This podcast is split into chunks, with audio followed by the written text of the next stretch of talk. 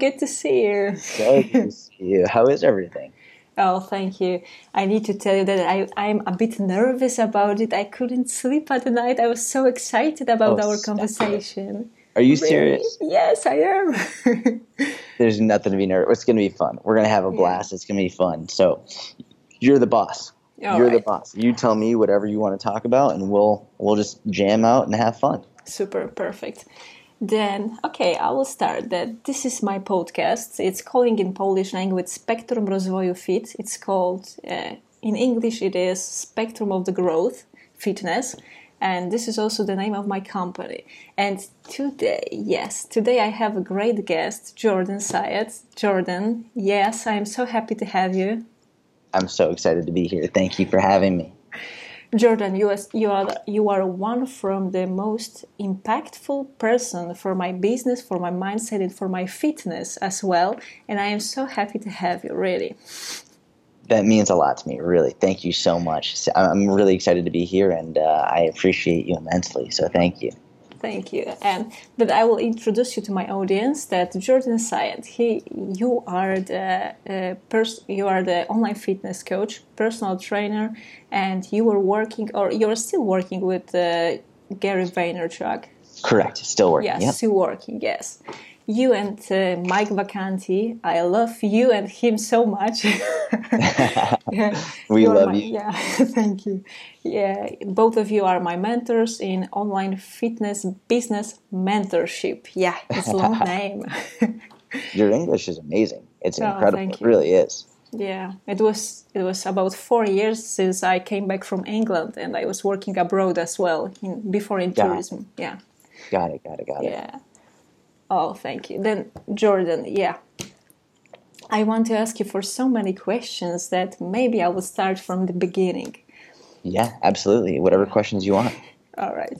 I want to ask you about uh, about the fitness, about this that from the beginning, from the young young year, that uh, you was uh, uh, very much uh, excited about the fitness. Did you know from the beginning that you want to be a coach, that you want to involve your life with uh, working with the other people and with the fitness? Or Yeah. So yeah. so I uh, I got a an internship, a personal training internship when I was 14 years old, and um, I was a wrestler. I was a wrestler at the time, and I, f- I wanted to get the internship so that I could benefit myself in terms of I wanted to learn how to get stronger. I wanted to learn how to how to strength train pr- properly. Uh, I wanted to learn more about nutrition and the science of it. But through the internship, I ended up loving coaching, and I ended up my first ever client was a 68 year old man named Fred who had uh, really bad shoulder problems, and his only goal was to be able to pick up his grandson without hurting his shoulder or without hurting his back. And uh, as a 14 year old kid, that was a huge amount of perspective and a, a big perspective shift for me because when I mean most people they just want to look good naked and and at that point like I was 14 I was like I wanted to have abs and I wanted to be strong and a good wrestler and that was it. So to hear that someone was going to the gym for something completely outside of that was uh, very important for me it, it, it was very powerful for me and I realized that I wanted to become the best coach for Fred and that's really when I got very passionate about it. It was like I want to be a great coach for other people. Like Yeah, what- if we can start with the food anxiety, uh, I mean about uh, thinking that uh, we can change our. I, I mean about two subjects. I mean good food, bad food, and we both know that this is not like that. Yeah. Yeah, I think um, I think that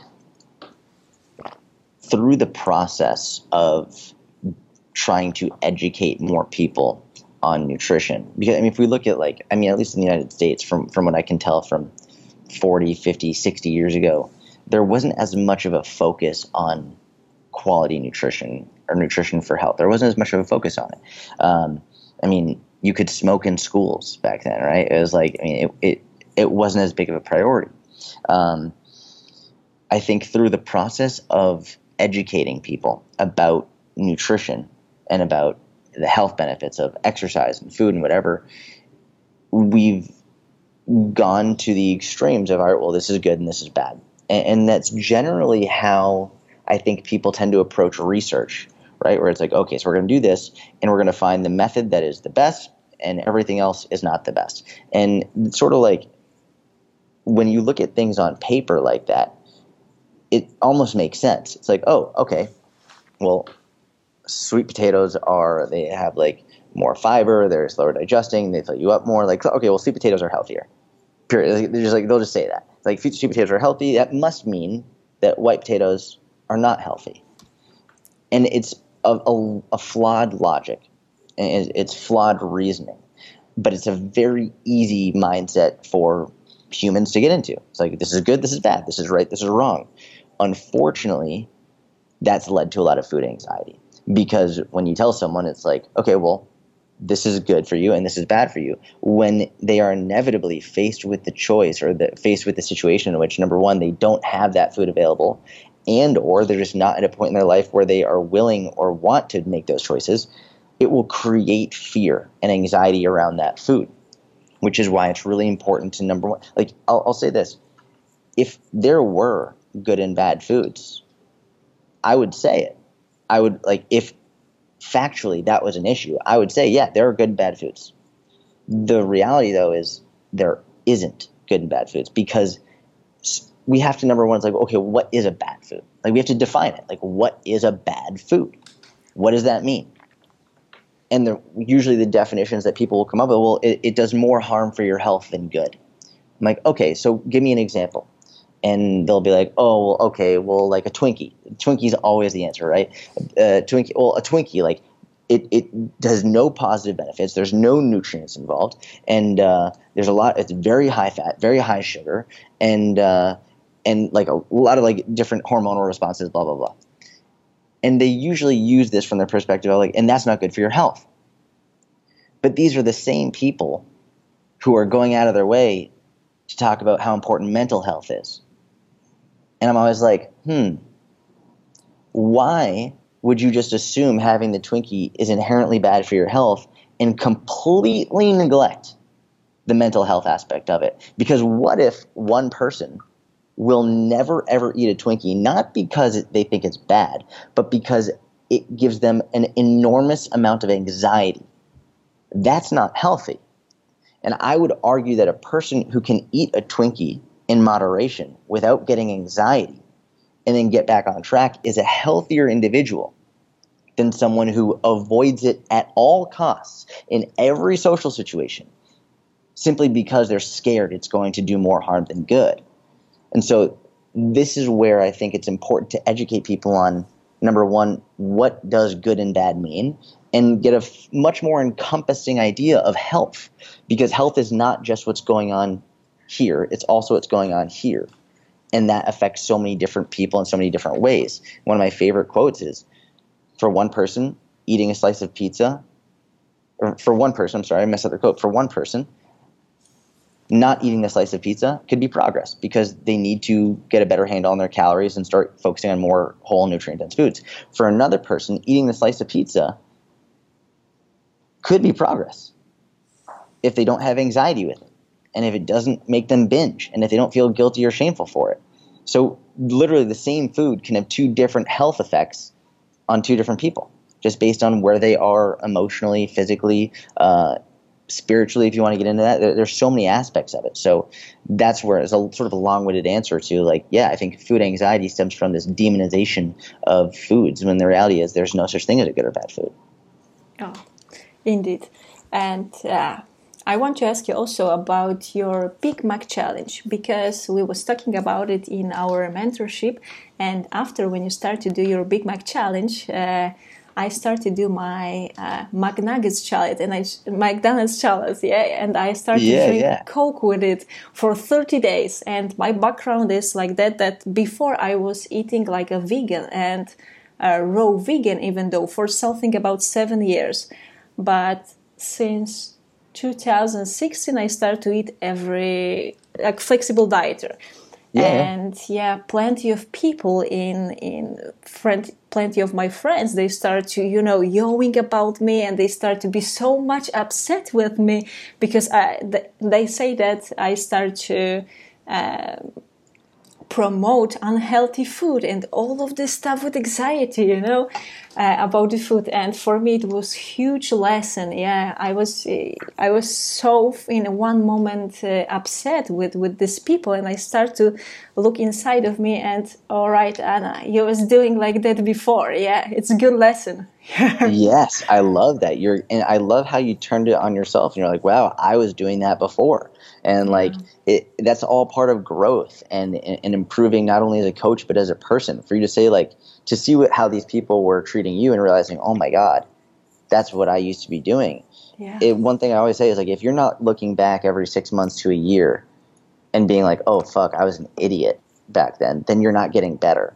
And it's really important. And a lot of people they don't they don't they just whatever they believe they believe and they're very resistant to change and they're not open-minded and uh, it's funny i think the people who are generally the least open-minded and resi- and the most resistant to change are the ones who are most vocal about the importance of being open-minded and the importance of being open to change. Yeah Indeed.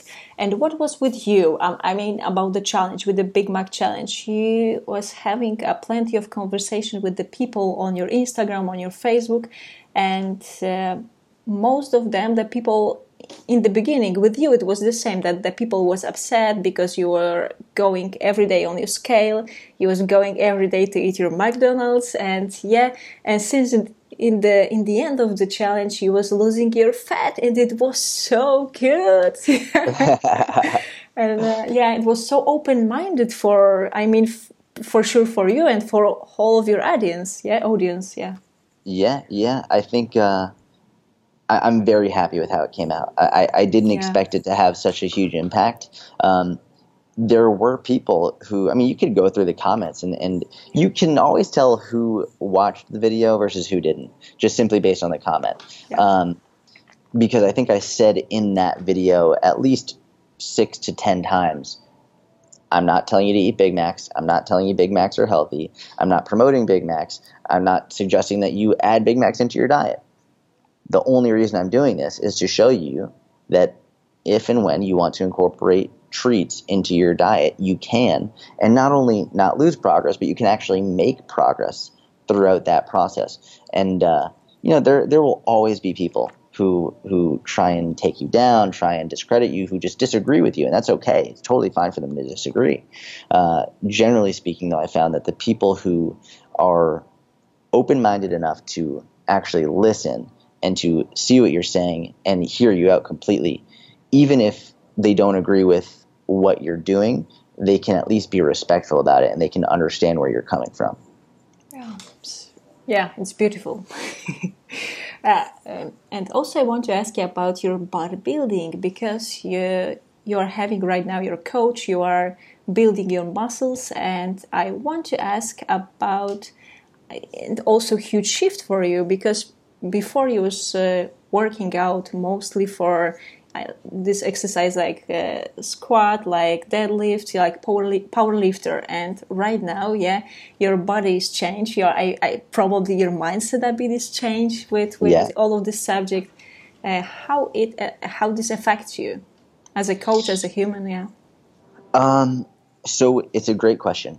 Um, I I competitively powerlifted from about 18 years old to 24 25 years old so my life in that time frame was all powerlifting and i didn't miss a single training session like for that entire time frame i worked out i didn't miss a workout and uh, i very much associated myself as a powerlifter for a number of reasons number one is like my goal was powerlifting focused and and that was like what I strived for. I wanted to hit a four times body weight deadlift, but also it's what I wrote about. It's what I studied.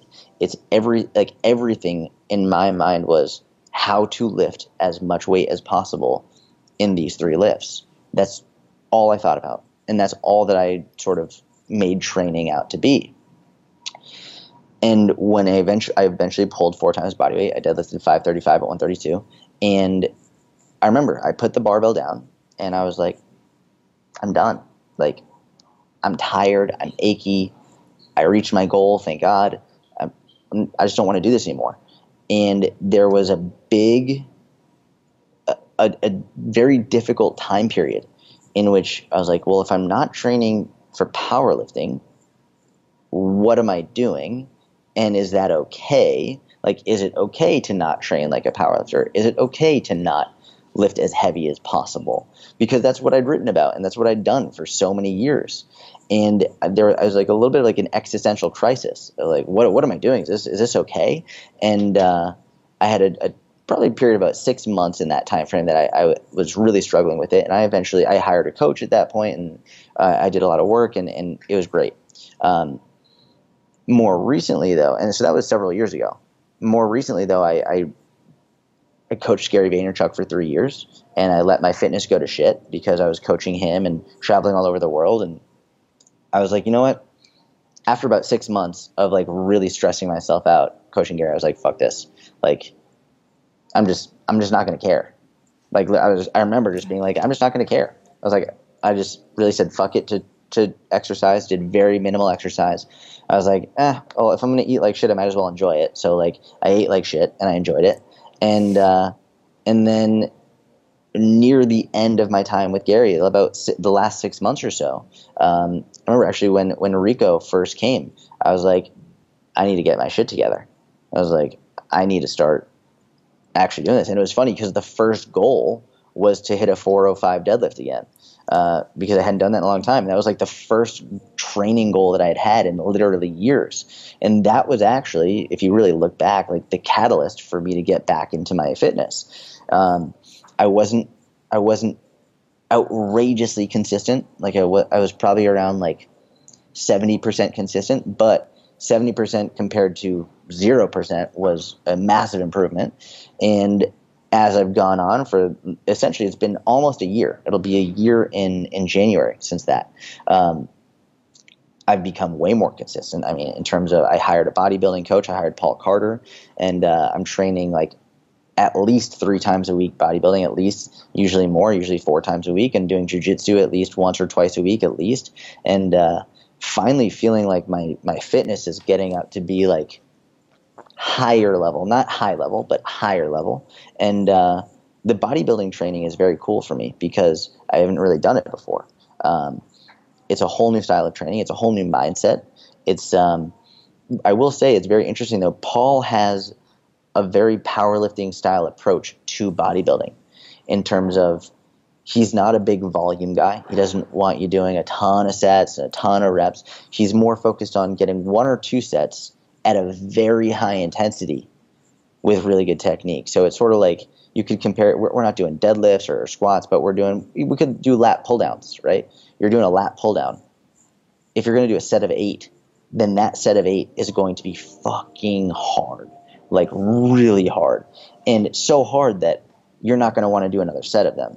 Whereas a lot of more typical bodybuilding approaches are say, okay, so you're going to do six sets of eight and it's just a whole lot higher volume and not as high intensity. You're not lifting as heavy. Whereas Paul's like, I want you to do one or two sets and you're done with that exercise. I want you completely done. And it does a lot of things. Number one is it helps in terms of it reduces your risk of injury because you're not doing as many reps and putting the joints under so much stress. Uh, number two is it prevents a lot of nervous system fatigue because you get several stimulating reps in just enough to actually stimulate muscle growth and then you're out and you're not spending an hour, hour and a half, two hours at the gym. You're in the gym in and out in 30, 40 minutes max. And uh, it's really refreshing. So I'm enjoying it. Oh, perfect. And what about your stress level? Do you have some kind of uh, way to reduce your stress? Because you are extra busy man. Yeah, I can see it. from all of this impact which you are putting inside of the of, of your work of your social media of, of also our group and uh, do you have some way to reduce your stress? Um, it's really interesting. I think one of the ways that I reduce my stress without actively trying is just by surrounding myself with people who don't stress me out. Perfect. Yeah. I think it's it's really really important to understand. I, I my environment is so positive and optimistic and encouraging and supportive. It's actually it's hard to articulate. And I talk to other people, and, and they tell me how, how toxic their life is and how, how terrible people are in their lives. And I'm like, why are you choosing to be with these people? Like, n- never mind a work environment, or uh, which is equally, if not more stressful. Like, if you're in a job in which like you can't get out of because you have to support your family. I'm not even talking about that. I'm talking about your friends. I'm talking about the people that you hang out with on the weekends. I'm talking about the people that you're texting with. I'm talking about your your partner, boyfriend, girlfriend, husband, wife, whatever. People are hanging out with people that they don't even like. They're hanging out with people that make them feel like shit. And then that makes them question everything they're doing. It makes them think they're not good enough. And it perpetuates all this shit going up in here. But what's so funny is when people come and hang out with me and Rico and Mike and Susan, they're always like, I want to stay here. is like, yeah, because we all fucking love each other and we're always building each other up and f- going out of our way to compliment each other and notice the positive as opposed to like tearing each other down or whatever. And it's like people are shocked at the amount of positivity and, and positive vibes, if you want to call it that, between us. Whereas I think so many people they're they're majorly stressed out. I don't think it's as much of a lack of sleep. I like yeah, some people need more sleep. Some people do. I don't think it's it's too uh, definitely not overtraining. Very few people are overtraining. Very few. I don't think it's as much nutrition. I think environment is really what the fuck is stressing people out. And work is a huge part of it. But I would never say just leave because like unless you have that opportunity, unless you're fortunate enough to have that opportunity. But what it might mean is taking steps to get to a point in which two, three, four, five years you can leave. But I think the environment that people are willingly putting themselves in every single day is really what's stressing people out. All right. Yeah. I love your environment. uh, I want to ask you also about the about the person, about the book, about the movie or music, which is the most impactful for you. Do you have your favorite book? I know that I asked you before about it. Yes, you asked you, and you, yeah, in the mentorship. Which, which book did I tell you before? Uh, you didn't tell me about the one because when I asked Mike, he told me about Jordan Peterson, and you, you didn't say. You say something about the historical book. Got it. Yeah. Oh, yeah. Black Like Me. Yeah. Black Like Me. Yeah, uh, yeah. yeah. So, so uh, Black Like Me is a is a phenomenal book. It's one of my favorite. It's one of my favorite all time books. It's all basically right. just about a, a white guy um, in I believe it was in the 1950s or something who literally tinted his skin to look African American, and then he went into the deep South into Mississippi and, and all these areas and pretended to be black and lived the life of a black man. And but what he would do is one day he would go out and he'd be a black man and walk the street and he'd document what happened. And then he'd go out as a white man the following day and he'd document what happened. And it was is unbelievable. It's a really tremendous, tremendous. I will uh, read this book. book. Yeah, thank you. Um, and so that's one of my favorites. I would say The Power of Moments is a great one. Uh, I would say Made to Stick is a great one, and they're by, by the same authors, Chip and Dan Heath. They they have a very scientific approach to behavior and psychology. Uh, and so those books are, are fantastic. They're very well written, fun to read, and really research based. I like them a lot. Um, Made to Stick is probably one of the best books I can recommend for content creators. Uh, if you want to like make more content that people can really resonate with. Um, and then I would say The Power of Moments is very good, really for anybody, uh, whether you want to you want to create a very special moment for your husband or wife or partner or uh, classmates or whatever it is, or if you're a business owner and you want to make create a very special moment for your your clients or your uh, your customers or your employees, there's like anybody can benefit from that book. So those are probably my, my favorite books. And what about the music? And what about uh, the most impactful person in your life? Is this Gary or maybe some other person? Um, let's see. I would say so for music. Oh, Post man. Malone, yeah, I can find plenty of Post Malone in your so Instagram. People message me all the time, being like, every time I hear that song, I immediately think about you stepping on the yeah, scale. Me too. um, music, you know, it's interesting. I'm I'm not like tied down to any one specific. I mean, I listen to everything from like really hard rock, like very very hard, like oh, like crazy stuff, all the way to. Uh, like super soft, like Coldplay. So, so like I mean, I'll say like I do really enjoy music that's gonna make me happier. Like that's gonna be in it. It's more like softer, good mood type stuff, like sun rising, just like enjoying, relaxing, like calming myself. Um, but when I'm working out, I want some more hard rock for sure. Um, in terms of most influential person, that would be for sure my mom. And it's a very cliche answer, but it, it's true. Um, she raised my brother and I by herself, and she, I mean, she would she dealt with a lot of shit, like a lot of shit, and I knew some of the stuff going on, but I didn't know some other really big stuff going on. And I'm sure I still don't. Like, she doesn't want me to find out, but I, I eventually find out about certain things. And I'll remember, like, there was one time when I was in elementary school where she was working and she she got laid off from her job, but I had no idea. Like, I had no idea. Like, I didn't know. She, what what she would do is she would take my brother and I to school early for like this uh, before school program for parents that had to go to work, and and she, I would assume she was going to work. She was like, all right, going to work. And what she would actually do is she would go to the library and she was applying to jobs and she was like trying to like creating a new resume and that, that like it was a really difficult time uh, in the economy. And so I had no idea. She would just spend all day at the library doing that and then come back and get us. And like I was like third grade, so like I wasn't like questioning her and shit, but like to think that she went through that and I had no idea is insane to me. And it's it's one of those things. I think one of the things I really struggle with is I have if I'm like struggling with anxiety or nerves, like people can, especially people that know me, they can read me, like they know something's wrong, and it's something I want to improve on in terms of like even if I'm dealing with something, I need to be able to separate that from what's going on and just go all in with what I'm doing. And I think she does that incredibly well. Perfect. Yeah. And finally, one question, one question more I want to ask, and uh, it was about uh, one advice. If you can give yourself advice when you was 15 years earlier, younger, that what advice will be? Oh man! So 15 years ago, I was what yeah. 13.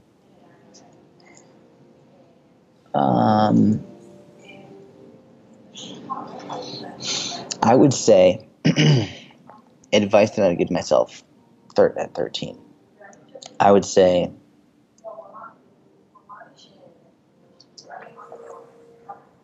this is I'm trying to figure out how to frame it because I, I have the answer.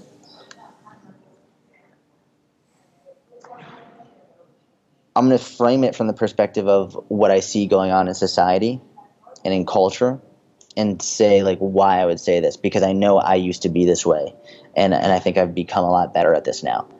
And I think it's very important. I see a lot of people in in just in culture and society on social media whatever if something comes out about somebody doing something bad or, or wrong or whatever everybody jumps on them. And everybody's just so quick to judge them and hate them and tear them down and say what an asshole. What a terrible person.